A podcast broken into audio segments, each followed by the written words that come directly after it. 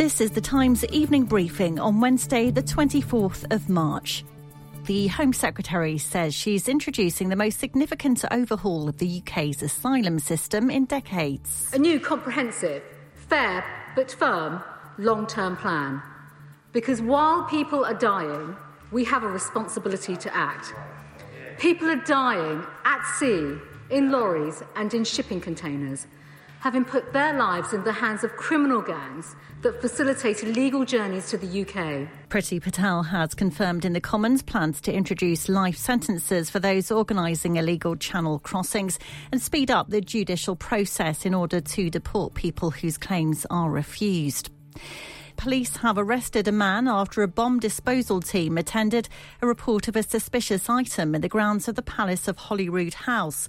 Police Scotland say they were called to the Queen's official residence in Edinburgh at around 8:50 p.m. yesterday. They say there was no threat to the public and inquiries are ongoing into the full circumstances.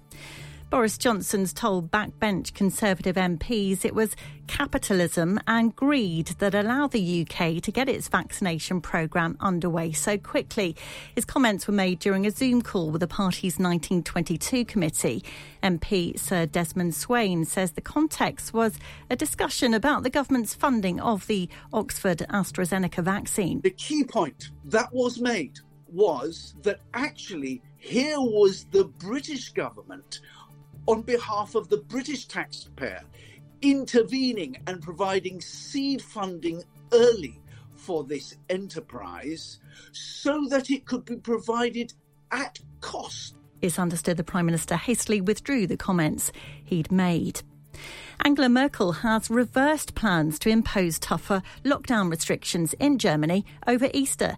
Yesterday, the Chancellor announced shops would close from the 1st to the 5th of April as part of a three week extension of the country's lockdown, but has now conceded that decision was a mistake and her mistake alone. Germany will still, however, extend its current lockdown measures until the 18th of April. The Culture Minister has been asked by MPs why the Dutch have been able to trial big music festivals, even though they have a higher COVID rate and have carried out fewer vaccinations than the UK. The latest event hosted 3,000 people who had to provide proof of a negative test result on entry and use an app to track their movements on the night. Caroline Dinenage told the Culture, Media and Sport Committee the Dutch obviously have a greater appetite for risk the motivation for our approach has been a, a, very careful roadmap that's backed up by the the data, uh, not the dates at every at every turn, uh, and also backed up by a whole range of scientific research. You can hear more on these stories throughout the day on Times Radio.